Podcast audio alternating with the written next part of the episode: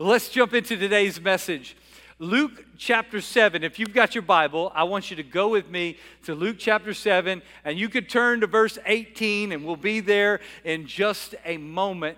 But today we're going to watch the portion of Scripture instead of reading it because The Chosen does a very uh, great job of depicting what it would look like if you and I were living in Luke 7, starting in verse 18.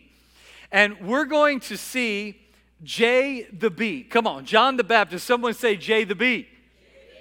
We're gonna we're gonna all thank J the B because today he asks a question that you and I have probably asked before. The, the difference is most of us won't go public with this question. Most of us will feel a little ashamed of this question and will never let this question feel like it gets, it gets uh, verbalized or spoken out loud. But John the Baptist, who Jesus would say was the GOAT, the greatest of all time, as far as from now until today, no one's greater than John the Baptist. And yet, John the Baptist is going to bring a message, a, a question today that many of us would like to hear the answer to, because maybe we've had it too. On a very quick side note, this is a little free and a little extra. When we watch this portion of Scripture, I want you to pay attention to how many different ways the same message hits people just a little bit differently. And come on, I need you to understand that God's message is true, it's real, but when you hear the preached word, when you read His word in Scripture, don't be surprised if sometimes it hits the same, only a little bit different.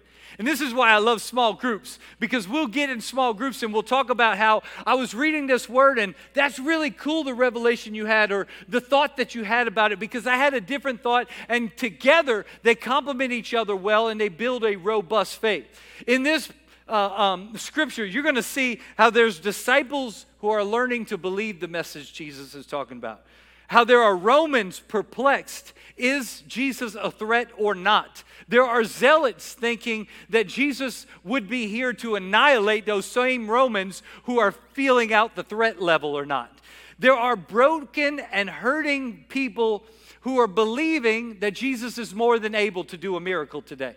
There are Pharisees investigating if he's an impostor and a blasphemer, and there's other Pharisees who are secretly believing, I think he's him, but I can't tell the other Pharisees because I might get outed. There, there, there, are previously healed people in the crowd who are elated because they know God is able and they're like, watch this, it's about to happen, watch this. And then there's J the B's disciples, John the Baptist and his two disciples with a message of doubt, asking a question many of us have probably silently asked today.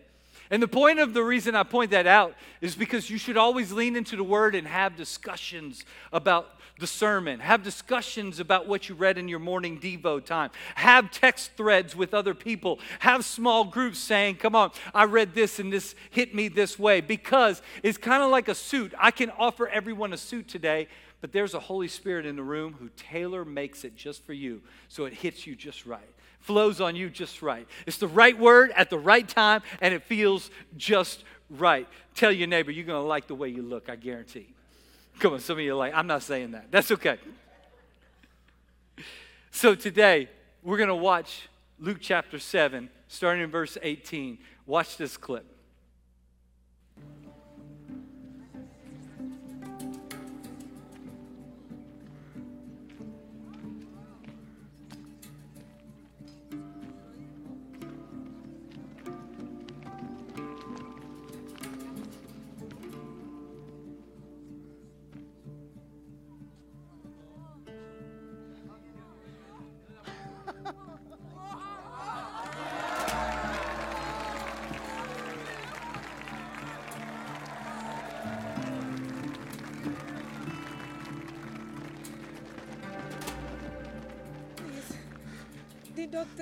The only remedy is to amputate.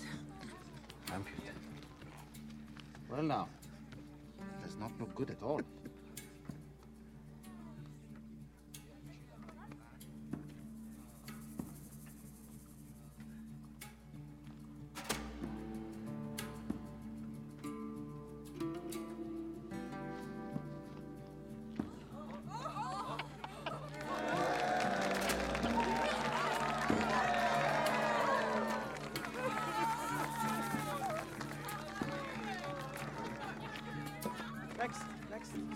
Like that, right here?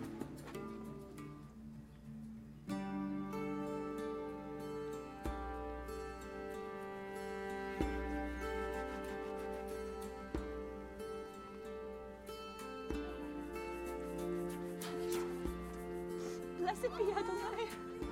The teacher has healed my son's blindness.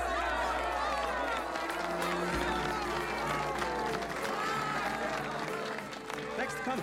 It's okay. Let's get you closer. Soon might be now.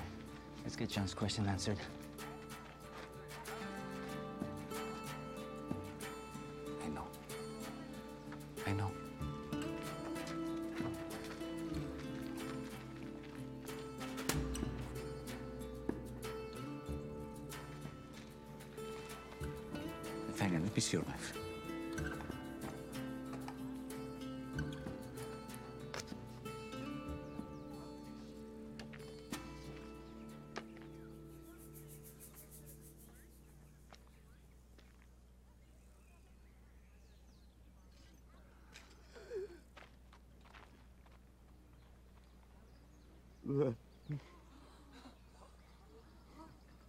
I've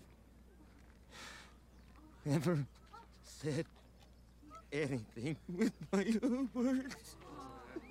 Where would you like to start? Blessed are you, Lord our God, King of the universe. Let, let's save those big titles for a little later.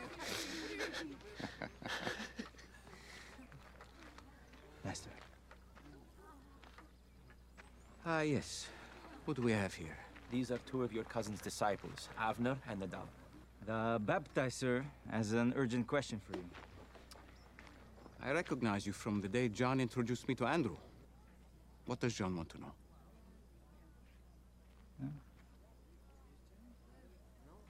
Simon brought us in haste. This isn't appropriate here. We can talk later. Sam? I actually think now is the perfect time. Who here has experienced John the Baptizer in some way?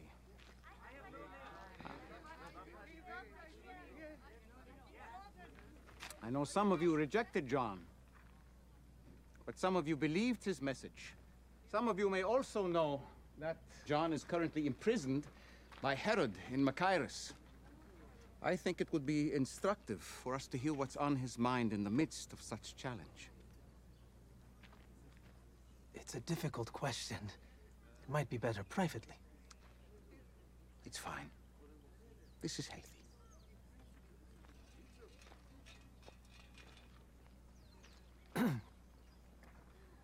He sent us to ask you if you are really the one who is to come.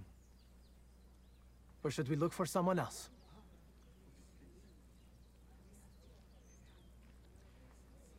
Say that last part again. Should we look for someone else? For those of you who could not hear, John the Baptizer, my cousin, who has prepared the way for me, is now questioning if I'm the Messiah or if maybe we should keep waiting. John is getting impatient, yes? It's one of his quirks. He has been in prison a long time. Word reached our ears about what happened in Nazareth. That you said the Spirit of the Lord is upon you to proclaim liberty to the captives. If you say you are here to free prisoners, then why does he remain? He rightfully wonders why you would allow his entire ministry to be halted by an impostor king. Proclaiming liberty to the captives can mean more than just freeing inmates. There are many kinds of captivity that keep people. Is that what we're supposed to tell him? No, that's just for you. What are we supposed to report back? Careful. Careful. Go and tell John what you hear and see. The blind receive their sight. The lame walk. The lepers are cleansed. The mute speak. And the poor have the good news preached to them. And blessed is the one who is not offended by me. Go. Relay to my cousin what you have seen and heard here today. And add to that the dead are raised as well. And tell John I love him. Come on, don't they do such a good job? I'm not going to read all of Luke 7, but I am going to use a lot of the scriptures today, so I hope you are there. But they so accurately described what was going on as Jesus was healing and touching many different people. And yet, John the Baptist's disciples, the goat, shows up in the middle of it with a question of doubt Are you who I thought you were? Are you the Messiah, or should I be looking? For someone else. Now, I call this next session, uh, section of the message the profile of a doubter, because if John the Baptist, the greatest of all time, had these kinds of doubts, let's look at his resume. He is the one who was the voice of one crying out in the wilderness to make straight the way of the Lord. He was the one who told his disciples, Stop following me, start following him. He is the one who was so convinced by Jesus that he said, The Lamb of God, this is he who takes away the sin of the world. If that's not enough, he was, while in his mother's womb, he was the one who leapt at Jesus' presence just from entering into the room. The profile of a doubter. He saw heavens open uh, a dove, the Holy Spirit represented as a dove, descend down out of heaven, land on Jesus' shoulders, and hear God's audible voice, thunder, uh, uh, take note, this is my beloved Son, with whom I'm well pleased. And if John the Baptist can have questions of doubt after he said and saw and experienced all he did, well, then guess what? You and I are likely to deal with doubts about God from time to time, too, in times of weakness. Oftentimes, what we feel, we don't want to audibly say. We, we might feel sheepish about it, so we might share it with one person or maybe someone from our small group or text someone. But uh, maybe, maybe we'll get bold enough to ask our pastor. I loved uh, being a youth pastor for, for uh, uh, close to 15 years. We were in youth ministry, and I loved when young people would come up and say, My parents believe, my grandparents believe, my friends believe, but I don't, I, I'm kind of struggling to believe. And they were worried about what I would say, and I say, That's okay. Like, what? And I was like, It's okay. Walk with us and figure it out too. Because God walked with John the Baptist too. God walked with a whole bunch of people who in scripture pointed out that they had moments of doubt and times of weaknesses. There's typically three times when the enemy will try to exploit a situation and cause you to doubt. The first time we typically doubt is when we question when we have questions that we can't answer. This is when the enemy's voice tries to get really loud and tries to speak up and say, See, he's not good enough, he's not moving enough, he isn't answering. Or here's the second one situations that seem unfair. Ever been there before? You're like, God, I don't know why this is happening. I don't know why you're not just opening up the heavens and throwing lightning on them right now. I don't know what's going on in this moment. Or typically, we doubt when we deal with hurts that we can't resolve. And these are the times where the enemy tries to get so very loud and tries to exploit our doubts. But if you're listening to me today and if you're dealing with doubts, I want to tell you don't check out thinking that you're horrible or that you missed it or that you're not a person of faith because you have doubts. Um, I, I like what Oswald Chambers once said doubt is not always a sign that a man is wrong it may be a sign that he is thinking.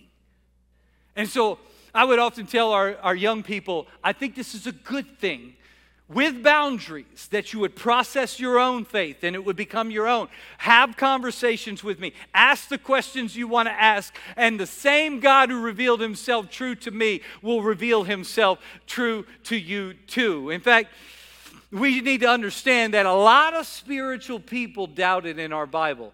Moses doubted God. Thomas One of the 12 disciples doubted God and said, Until I stick my hand in his, uh, my finger in his hands and on his side. And even Peter, one of the closest disciples to Jesus, doubted when he walked on water. It was a, ah, you're real. Oh my goodness, I can walk on water, but I see wind and waves and I don't know if you can handle wind and waves. And even Peter doubted. And so, if Moses doubted, Thomas doubted, Peter doubted, what's my point? My point is the name of today's message. I hope you like long titles eh, every once in a while because I labeled this one, Shoo! Even J the B is just like you and me. Shoo! Even J the B is just like you and me. Because many of us have wanted to ask the question he asked Hey, God, you still real? You still able? Did I put too much faith in something else? Or do you have my situation too? And so, shoo, I feel a lot of comfort knowing even John the Baptist, even the, even the goat, even J the B is just like you and me. Would you pray with me? God, I pray that you speak to any doubt in the room, that you would expose it for what it is, but then you lead us to the path um, that you have for us, God. You are good and you're always able. So, Father, I give this time to you in Jesus' name. And if you agree with that, you could say, Amen. Here's four ways to deal with doubt that I see in Luke chapter 7. From this chosen clip, from this passage of scripture, I see a few things that we should apply next time we deal with doubt. The first thing is to question doubt. Question doubt. In Luke 7, verse 19, it says, John the Baptist sent his disciples to ask. In other words, he's sitting in a prison cell. He's doubting because it's been a minute since he's been there. He feels like maybe God should have busted me out by now. Maybe my situation should be different. If I were God, I'd do it a little bit different. And he's questioning some things. So, what does he do? He questions his doubts. See, doubts have a way of questioning everything into oblivion. Question this, question that. I wonder if this was really real. I wonder if this was God. And I wonder if that person really knew what they were talking about. And I wonder if this. But I say, don't just let your doubts question all that you believe, question the doubt. Ask, what audacity do you have to speak up and become so loud when God has so proven himself over time? Can I give you a few different ways that God has proven himself already? The, the, Jesus Christ, so many eyewitnesses, so many people saw his resurrection. People who wrote the Bible and people outside of the Bible all affirm God and his resurrection and his message. There was also the miraculous preservation of the Bible. The fact that you and I still get to read God's Word today, when no other book in literature has been more persecuted, more tried to be annihilated, more tried to be wiped off the face of the earth, muted, and cast aside, and yet it's still the number one book sold every single year. They won't even quote it anymore as the number one book sold because it doesn't help out Harry Potter come out number two. Come on. Uh, it's not only preserved for us, but you and I have access to it. We can download it for free on our devices. And yet, this is proof that God's hand has been upon it. The creation of the galaxies, how it all got here, or, or, or even the perfect calculation of Earth's distance from the sun. Just one mm, uh, uh, uh, uh, measure closer, and we all burn to death. Just one degree further and we all freeze to death. And yet, God, in His infinite wisdom, put the earth in its perfect place and spun it at its perfect orbit that we can be spinning and yet not have constant vertigo. Come on. Like that, that He can move in such a way and calculate so many different things. The miraculous creation of you and I. The miraculous creation of just one cell in your body blows scientists' mind that there could be such complexity in just one of the cells of your body. God has already proven himself to be true, reliable, good, just, merciful, present, caring, loving. And so when your doubts start questioning it, why not question your doubt? Say, who are you to become so loud? Why are you able to question all theology, history, record, Bible in me right now? And so sometimes we have to push back and we begin to question the doubt. I love that John the Baptist asked questions about his doubts instead of letting his doubts run amok and question everything. See, in case you don't know it or not, deconstruction is kind of trendy in Christianity today. Have you ever heard this term, deconstruction? Because people are trying to tear apart maybe what they learned and what I might have learned in church one day, and this isn't true, and this isn't true. And young people, especially a young generation, especially like a university and young adults generation, is questioning all of theology so much that they have nothing left because they let their questions doubt everything. But I say, question the doubt because God has been faithful from generation to generation. And if John questions his doubts by going to the Word who became flesh, Jesus Christ, you and I, when we have doubts, should also bring our questions to the Word that is infallible, that is God speaking to us. This has preserved time, not pop, pop culture, which, by the way, will adjust and change in another 20 years' time as well. Why stand on something that is so swift and fleeting instead of something that has been proven, tested, reliable, prophetically spoken, and accurately come to pass? We should bring our questions to the Word of God too. And so, some things that you've experienced about God should be deconstructed a little bit. Some of us learn some things in church that just aren't quite measuring up, right? Like, how about this one? I was told Christians cannot dance. Might turn into lust, might take it too far. You're not allowed to dance. So when my wife and I got married. My mother-in-law will loves Jesus and she will dance her way to boogie shoes every time you put it on. Do not put it on because she loves Jesus and sermons, but she will dance because of, uh, of that. And so w- when we were about to get married, th- they were questioning who's the DJ and when will we dance? And we got the right kind of music. And I was like, whoa, whoa, whoa, sinners. holiness. This is it's a holy moment we will not be dancing. And my wife kind of approached me one on one. She said, But I'd like to dance with you. And I said, Well, let me show you that you're not supposed to.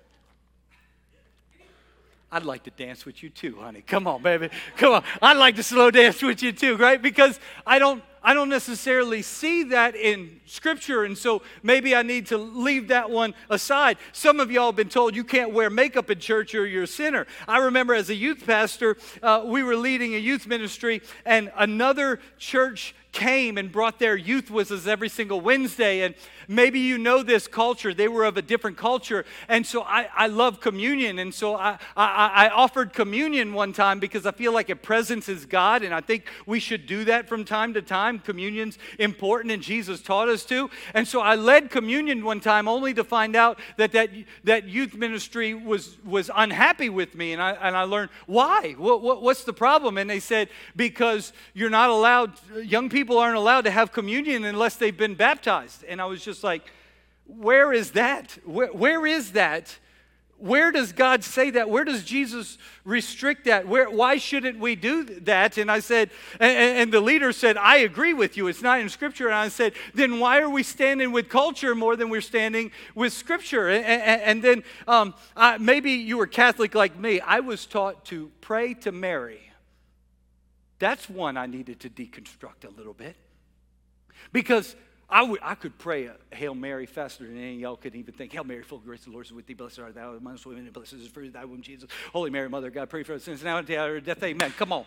Nine more, and I am close to finishing a fifth of the rosary. You looking for a holy man?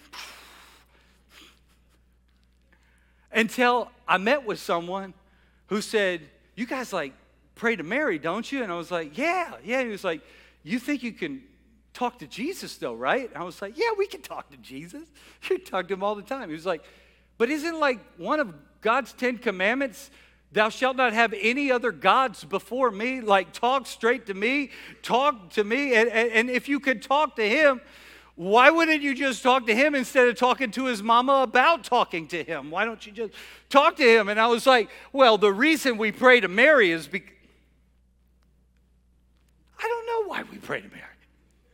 He said this, he was like, You believe you could talk to me, right? I was like, Yeah. And he was like, So why would you go to my wife and ask her to talk to me when you can just come talk to me? And I was just like, That's making a lot of sense. And nowhere in Scripture does it say you should pray to Mary. Jesus didn't say to do it. And so there are some things you might have learned in your culture, or you might have learned by someone who tried to teach you Christianity that is not unbiblical to deconstruct a little bit.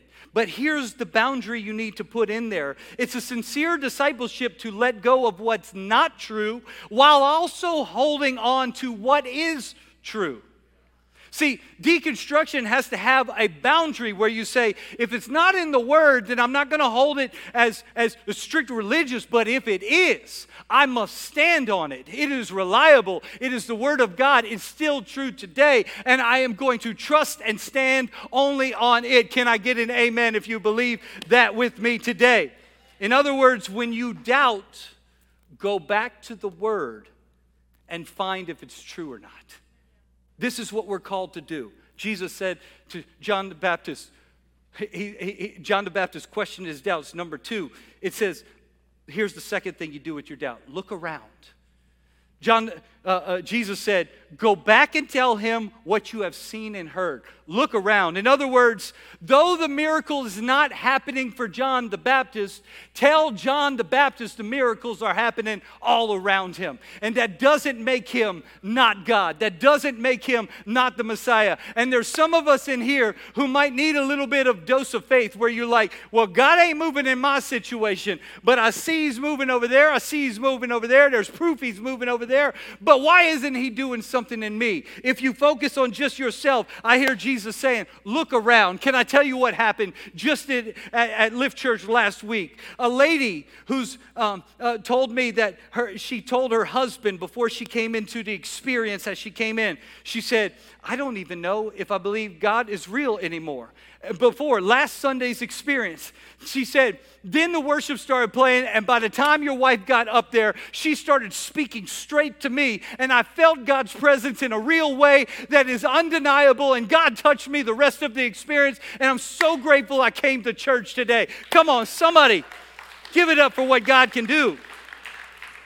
Another man texted me and he goes, Bro, Pastor Drew, I got to tell you what happened for me at the altar last week. I came to pray for my friend.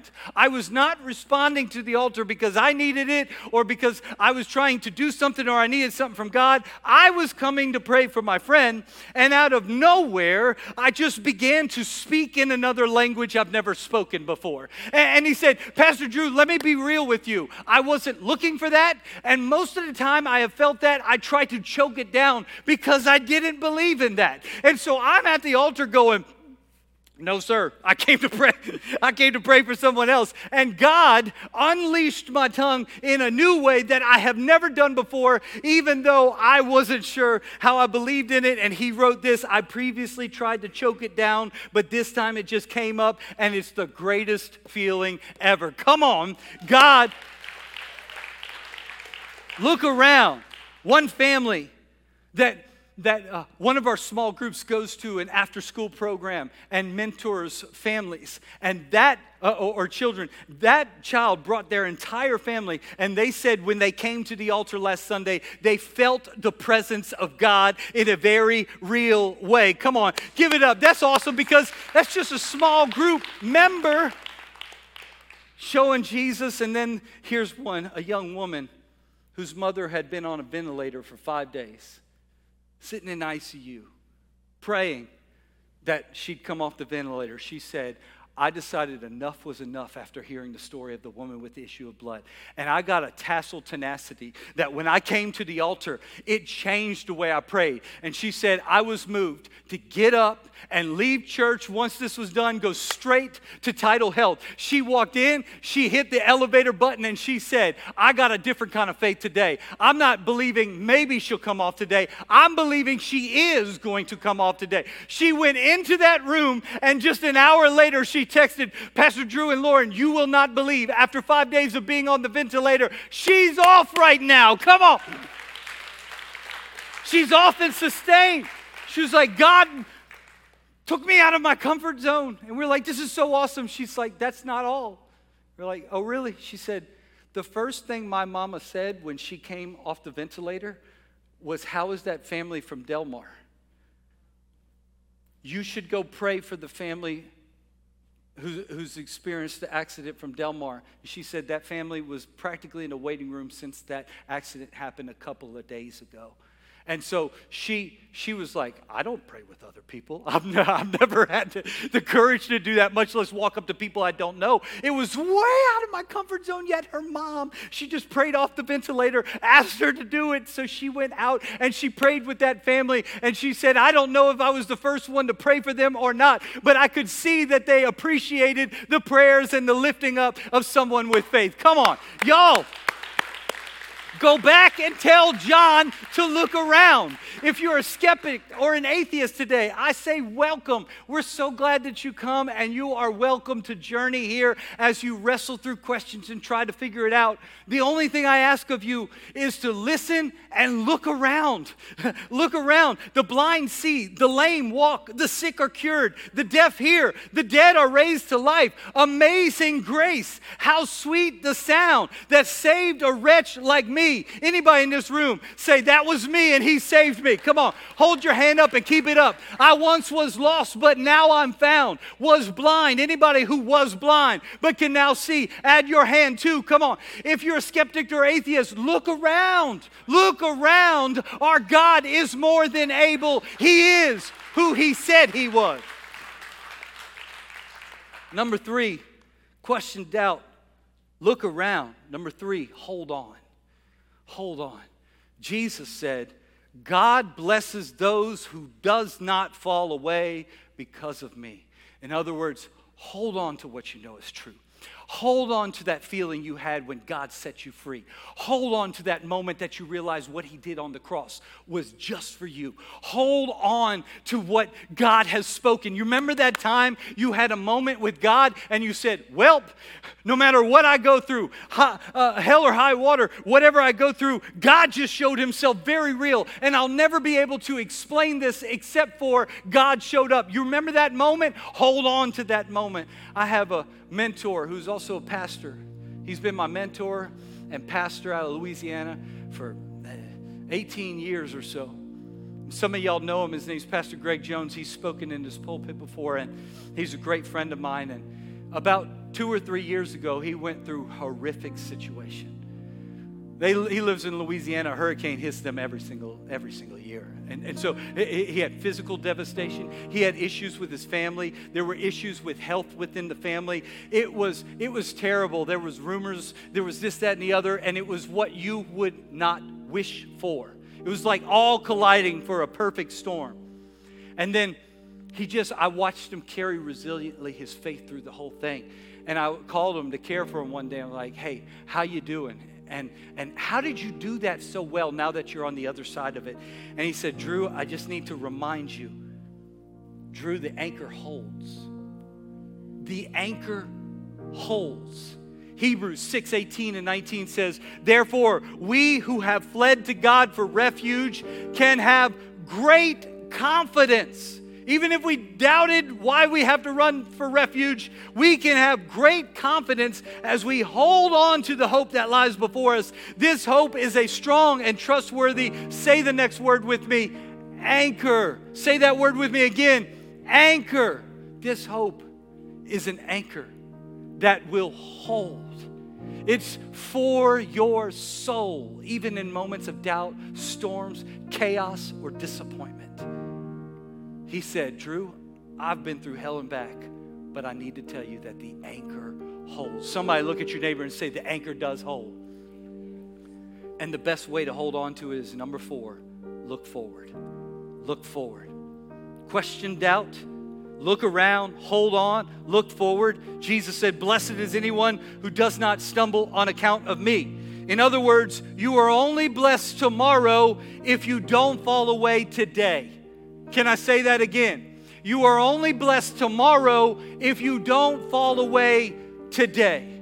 I can remember I was only giving my life to Christ maybe nine months uh, at this point when I was at LSU, Louisiana State University, where I, I went to college. And I, I, entered into a world religions course. And, and I was just like, let me, let, me, let me see what everybody else believes and let me see eh, how firmly I, I know what I believe. And the professor said this He said, Beware, every single one of your faiths, I will offend it at some point in this class. But you can argue if you want but I will offend it.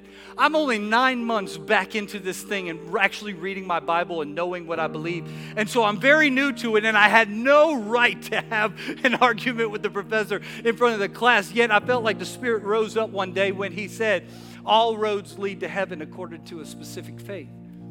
And I was like, but that's not what our faith says. Uh, uh, uh, Jesus himself said, I am the way, I am the truth, I am the life. No one comes to the Father except through me. And he was like, I get it. That's your faith. But that's not everybody's faith. And I said, But I think it would be unwise not to say this that if you believe what you're teaching today, if you're right, then you go to heaven and I go to heaven too. But if I'm right, we're teaching something that I go to heaven and no one else gets to go. Everyone goes to hell. I choose the path that secures and certains my future. Can I say it this way today? You should focus more on tomorrow to shape what you believe today. You should focus more on tomorrow to shape what you believe today. Because many people are living for the moment and the feeling of today, abandoning an eternity in heaven with God. But a core component of anyone who walks with Christ is we keep our eyes on heaven. We keep our eyes on the fact that it could come tomorrow in the second coming of Jesus, or it could come when I breathe my last breath. But one thing's true I'm going to live today to achieve what I want tomorrow. Can I get an amen? We need to be living with the end in mind. And so I would not adopt a philosophy or a theory when doubts arise that would jack up and relinquish and abandon my tomorrows just so I have a pleasant and fun today. Live tomorrow shaped by what you believe. Let, let, let tomorrow shape what you believe today. Amen? Is this making sense? It's good? Let me pray. Father, I love you. I love your people. I love every single person under sound my voice, in person and online. And Father, if we have silently had those doubts, Father, I pray that today you would use this message and what John the Baptist asked to reconvince, to inject us with hope, to inject us with faith, and to once again get a firm grip that the anchor holds and that you are good and that you are God and you are merciful and you are loving and you are kind and you are amazing. You're a protector, you're a pursuer, you're the one who goes after the one that's been lost. Father, you are after us, you love us, you care about us. And Father, let no doubt prevail against that. Let no weapon formed against it prevail in Jesus' name. And for those of us who aren't doubting, whose faith is on a mountaintop, Father, let it be expressed and let us hear of those testimonies in small groups this week or in the hallway after church and how good you've been and how great you are that we can look around and see the goodness of our God. Today, I ask for that in Jesus' name. And if you'll receive that, you could say, Amen. And with every head still bowed, every eye still closed, one last thing I want to ask you is if you're in this place and you know I'm not right with God, there's things in my life that I need to get right today, and I want to get free of my past and, and, and, repent of my sins and receive forgiveness today. If that's you, no one's looking around, Every, everyone's got their eyes closed. I'm not going to call you down or embarrass you, but I don't want you to be embarrassed to have a moment where you say, That's me, and I want to get right with God. If that's you, would you just quickly throw your hand in the air and write back down? Yes, yes, there's hands everywhere. I thank you. Hands all over the room. If you're online and you're like, That's me too, I need you to just maybe right it in the chat. That's me too. And here's what I'm going to ask everyone who raised their hand Would you repeat this prayer after me? And all of the church is going to pray right along with you. And we're going to confess together. Can you repeat after me? Say, Jesus, I give you my life. I believe you are the Son of God. And you died on the cross to set me free of every one of my sins. I'm so sorry for the sins I've committed. I repent of them now. And I ask you to forgive me, wash me clean. And I'm so grateful that by your death on the cross, I get to have a new start starting right now. Thank you, Jesus, for a fresh start. I make you my Lord and Savior. In Jesus' name I pray. And the church said, Amen and amen. Can we celebrate?